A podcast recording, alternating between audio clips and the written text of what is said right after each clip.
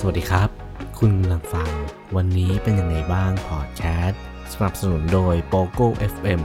แอปพลิเคชันสำหรับการฟังพอดแคสต์และหนังสือเสียง ที่จะเปิดโลกการฟังของคุณ สวัสดีครับ วันนี้นะครับ ผมก็จะมาพูดถึงหนังสือเล่มหนึ่งนะครับ เป็นหนังสือที่ให้พลังงานบวกที่ดีมาก ๆ เลยนะครับ ชื่อหนังสือว่า Good Vibes Good Life นะครับ ใช้คลื่นพลังบวก ดึงดูดพลังสุข เขียนโดยเวกคิงเป็นหนังสือขายดีเล่มหนึ่งเลยครับ ถ้าเพื่อนๆจะหาซื้อนะครับ ก็เป็นหนังสือที่ปกสีทองนะครับ เป็นหนังสือที่พูดเกี่ยวกับกฎแรงสั่นสะเทือนที่จะใช้ดึงดูดสิ่งรอบตัวของเราเนี่ยที่เป็นพลังงานบวกเนี่ยเข้ามา ก็ได้พูดถึงในแง่มุมต่างๆ แล้วก็วิธีต่างๆ ก็จะแยกออกเป็นหลาย ๆ บทนะครับ วันนี้เราก็จะมาเริ่มกันที่เรื่องของการรักตัวเอง เขาบอกว่าเราต้องการความสมดุลเพื่อให้เกิดความรู้สึกสงบสุข เช่น ความสมดุลระหว่างการงานและการเล่นสนุก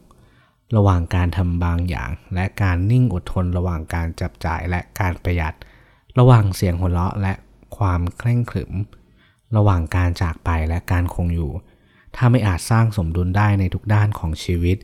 คุณจะรู้สึกเหนื่อยและเกิดอารมณ์ไม่น่าพึงพอใจมากมาย อย่างเช่นความรู้สึกผิด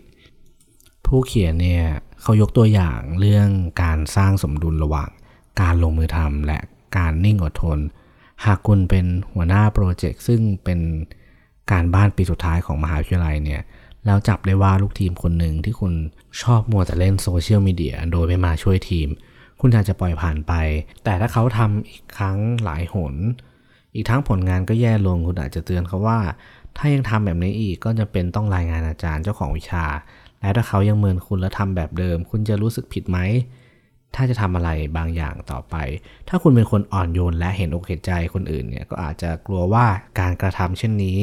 จะทำร้ายความรู้สึกและทำให้อีกฝ่ายต้องลำบาก การรายงานอาจารย์เจ้าของวิชาทำให้เขาต้องเจอผลกระทบร้ายแรง ทั้งเกรดรวมในตอนท้ายและยังอาจส่งผลกระทบต่ออนาคตด้วย อย่างไรก็ตามอีกฝ่ายก็ไม่เคารพและเมินคำเตือนของคุณ จึงอาจรู้สึกว่าเขามองข้ามน้ำใจของคุณแถมยังอาจห่วงอีกว่าสมาชิกโปรเจกต์คนอื่นจะทำให้คุณเนี่ยรู้สึกแย่แล้วก็ผิดหวังกับการตัดสินใจของคุณ ในกรณีนี้ถ้าคุณจิตใจดีซื่อตรงและทำตามกฎก็ไม่จำเป็นต้องรู้สึกผิดเลย ถ้าจะลงมือทำอะไรบางอย่าง เป็นเรื่องสำคัญที่จะตระหนักว่าการจะทอดทิ้งคนที่ไม่สนใจคุณเลยนั้น ไม่ใช่เรื่องไม่เป็นธรรมหัวหน้าโปรเจกต์อย่างคุณพยายามที่สุดแล้ว แต่โชคร้ายที่เพื่อนไม่ให้ความร่วมมือ ถ้าไม่ทำอะไรบางอย่าง ก็เสี่ยงที่จะสูญเสียทั้งความสงบสุขภายใน ความนับถือจากสมาชิกในทีม และเกิดผลร้ายต่อเกรดรวมของคุณ เขาบอกว่าการรักตัวเองคือการสร้างสมดุลระหว่าง การยอมรับสิ่งที่ตัวเองเป็นในขณะที่รู้ว่าคุณสมควรได้รับสิ่งที่ดีกว่า และพยายามไปถึงจุดนั้น การสร้างสมดุลจะช่วยให้สบายใจขึ้น และยังเลี่ยงความรู้สึกแย่ๆอย่างความรู้สึกผิดได้ คุณแสดงให้เห็นถึงการลงมือทำอะไรบางอย่าง และการอดทน การเข้าใจและการให้อภัย รวมถึงการหนักแน่นและตกอยู่ใต้อำนาจนั้น ต่อให้นักศึกษาคนนี้ไม่เห็นด้วยกับการตัดสินใจของคุณ ก็มีโอกาสที่เขาจะยังนับถือคุณ เรื่องนี้เกี่ยวอะไรกับการรักตัวเองอย่างนั้นหรือ คนมักเข้าใจคำว่ารักตัวเองผิด การรักตัวเองสนับสนุนการยอมรับ แต่หลายคนกับใช้เป็นข้ออ้างที่จะไม่เผชิญความท้าทาย จริงๆแล้วการรักตัวเองมีองค์ประกอบ2ออย่างที่ต้องสมดุลกัน หากปรารถนาจะใช้ชีวิตอย่างมีความสุข องค์ประกอบแรกนะครับ ผู้เขียนเขาบอกว่าต้องส่งเสริมการรักตัวเองอย่างไม่มีเงื่อนไข โดยเน้นไปที่กรอบความคิด ข้อเท็จจริงก็คือ คุณจะไม่รักตัวเองมากขึ้นหรอกถ้าพยายามลดหรือเพิ่มน้ำหนัก หรือทำศัลยกรรมพลาสติกเป็นต้น อาจรู้สึกมั่นใจมากขึ้น แต่การรักตัวเองที่แท้จริงคือ การพอใจในจุดที่อยู่ และในสิ่งที่เป็น ไม่เกี่ยวกับการเปลี่ยนแปลงภาพลักษณ์อย่างที่มุ่งหวัง องค์ประกอบที่ 2 ส่งเสริมการเติบโตโดยเน้นไปที่การลงมือทำการพัฒนาตัวเองก็เป็นการแสดงความรักตัวเอง เพราะนั่นหมายความว่าคุณตระหนักว่าตัวเองสมควรได้สิ่งที่ดีกว่าการอยู่ระดับปานกลาง เวลาพูดถึงการรักตัวเองขอให้คิดว่าการรักผู้อื่นอย่างไม่มีเงื่อนไขเป็นอย่างไร เช่น คู่รักของคุณอาจมีนิสัยน่ารำคาญ แต่ก็ไม่ได้หมายความว่า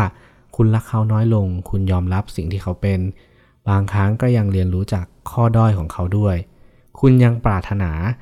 ในสิ่งที่ดีที่สุดสำหรับเขา ดังนั้นหากนิสัยบางอย่างส่งผลกระทบต่อสุขภาพอีกฝ่าย คุณก็จะสนับสนุนให้เขาเปลี่ยนแปลงในทางที่ดี นี่แสดงถึงความรักอย่างไม่มีเงื่อนไขที่มีต่อเขา คุณไม่ได้ตัดสินอีกฝ่ายอย่างโหดร้าย แต่อยากให้เขาเป็นตัวเองในแบบที่ดีที่สุดเท่านั้น เพื่อตัวเองของเขาเอง การรักตัวเองก็คือการทำเรื่องเหล่านี้กับตัวเอง โดยยึดผลประโยชน์สูงสุดของตัวเองเป็นที่ตั้ง การรักตัวเองที่แท้จริงจะเป็นเรื่องอะไรก็ได้ที่เพิ่มคุณค่าให้กับตัวคุณ ไม่ว่าจะเป็นการกินอาหาร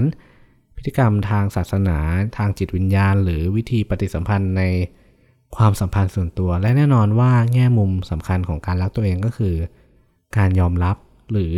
ก็คือการพอใจในสิ่งที่คุณเป็น การรักตัวเองจึงเป็นการเป็นตัวเองของตัวเอง และการปลดปล่อยตัวเองให้เป็นอิสระ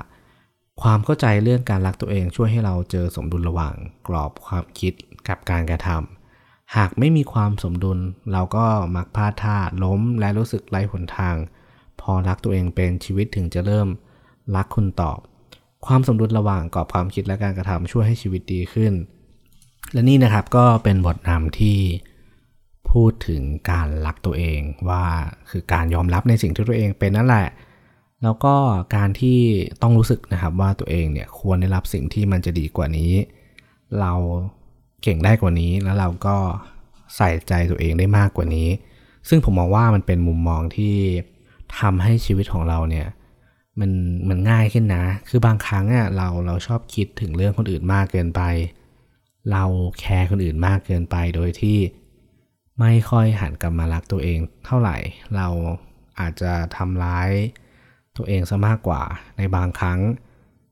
ถ้าเกิดเรารักตัวเองจริงๆนะ เราจะไม่เลือกสิ่งแย่ๆให้กับตัวเอง หรือถ้าเกิดตัวเราเองเนี่ยมันมีสัญญาณเตือนอะไรบางอย่างกับสุขภาพ หรือว่าทางจิตใจเนี่ย เราก็ควรจะรีบรู้ถึงสัญญาณนั้น ถ้าเกิดเราใส่ใจตัวเองมากพอคุยกับตัวเองทุกวันเนี่ย เราจะรู้เลยว่าตัวของเราเองเนี่ยมันมันไม่โอเคนะ เมื่อไหร่ที่มันไม่โอเค เราก็จะหายารักษา ยาทางด้านของร่างกายเราก็ไปหาหมอถูกไหมส่วนไอยาในด้านของจิตใจเนี่ยมันมันบางทีเราก็ไม่รู้หรอก เราก็ชอบปล่อยให้ตัวเราเนี่ยเออเจ็บปวด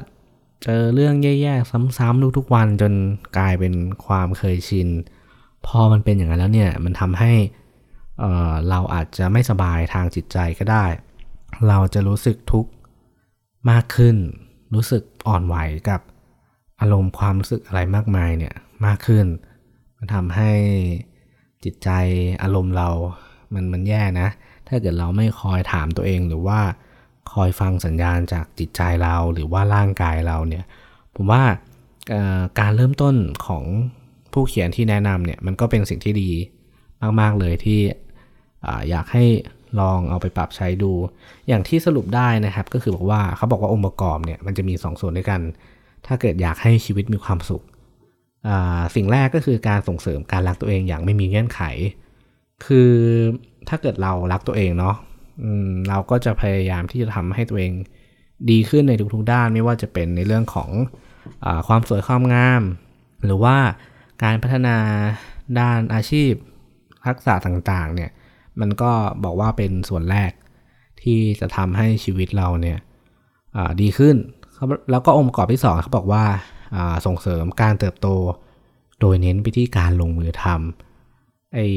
จากสิ่งที่เราคิดเนี่ยที่ที่เราอยาก พัฒนาตัวเองอยากเก่งขึ้นเนี่ย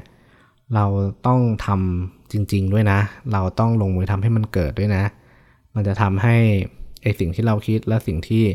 เราทำเนี่ยมันจะสอดคล้องไปด้วยกัน แล้วมันก็จะสร้างความเปลี่ยนแปลงให้กับชีวิตของเรา และนี่ก็เป็นสิ่งที่เราอยากคุยในวันนี้เนาะแล้วเราคิดว่าเราน่าจะสรุปหนังสือเล่มนี้เป็นตอนๆไปให้เพื่อนๆได้ฟัง ต้องบอกว่าเราก็อ่านให้ฟังส่วนหนึ่งแล้วก็ จบท้ายเราก็อยากจะสรุป